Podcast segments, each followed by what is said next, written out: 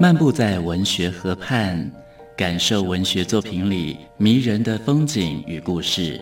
阅读原本是一件孤独的事，可是当我们讨论一起读过的书，这个过程就足以形成最美好的陪伴，也让局促的心灵有了转身的惊喜。作家林庆杰带你走进阅读的世界，请听陪你读的书。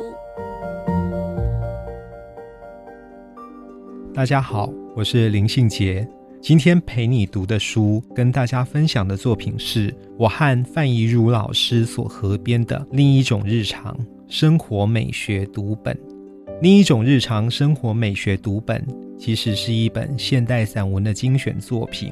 我们从现代文学中找寻生活品味的作品，把它合编成为一本精选集，让中学以上的文学爱好者可以透过这一本读本来体察生活，同时也深化语文能力。而且在每一篇选文后面附有我们的导读跟赏析。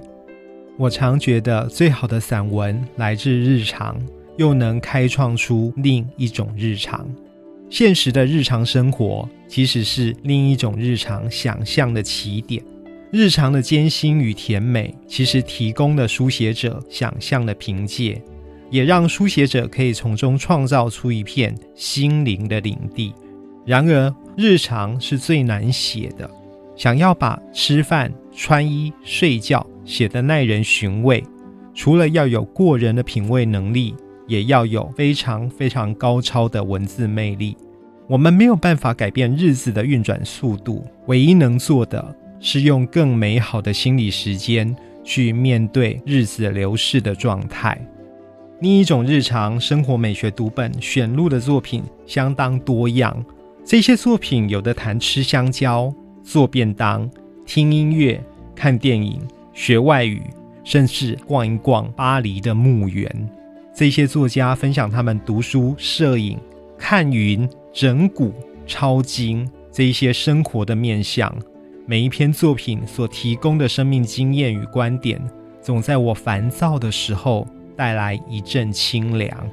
另一种日常生活美学读本除了生活品味的分享，我其实也期待这本书可以在语文教育上发挥一点作用，好看、有品味、有美感，而且适于教学讨论，这是我对这一本选集的期待。所以呢，另一种日常生活美学读本的编选常常也要兼顾到文学表现与阅读乐趣。我们挑选了32篇生活散文来分享给读者，为了贴近教学现场的需求做一些导读的工作，也为了使诠释观点更多元更丰富，范怡如老师跟我在编写的时候特别商请徐梦芳老师也加入共同撰写阅读笔记。另一种日常提供了非常非常独特的品味跟观点，有描绘音乐的作品，譬如说马世芳的《巨龙之眼》《美丽之岛》，还有房慧珍的《钟永峰庞克乐手杜甫穿越过来了》。当然还有更多的是跨文化的思索，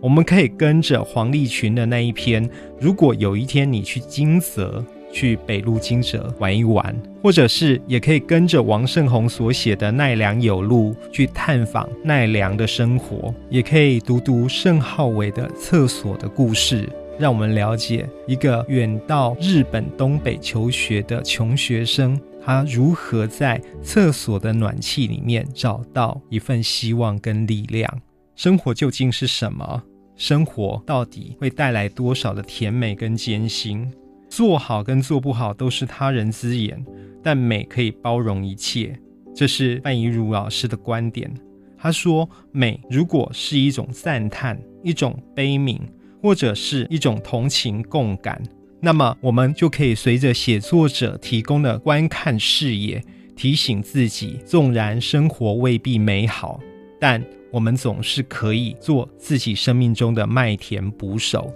今天陪你读的书跟大家分享的是另一种日常生活美学读本。陪你读的书，带您感受生活的美好质地。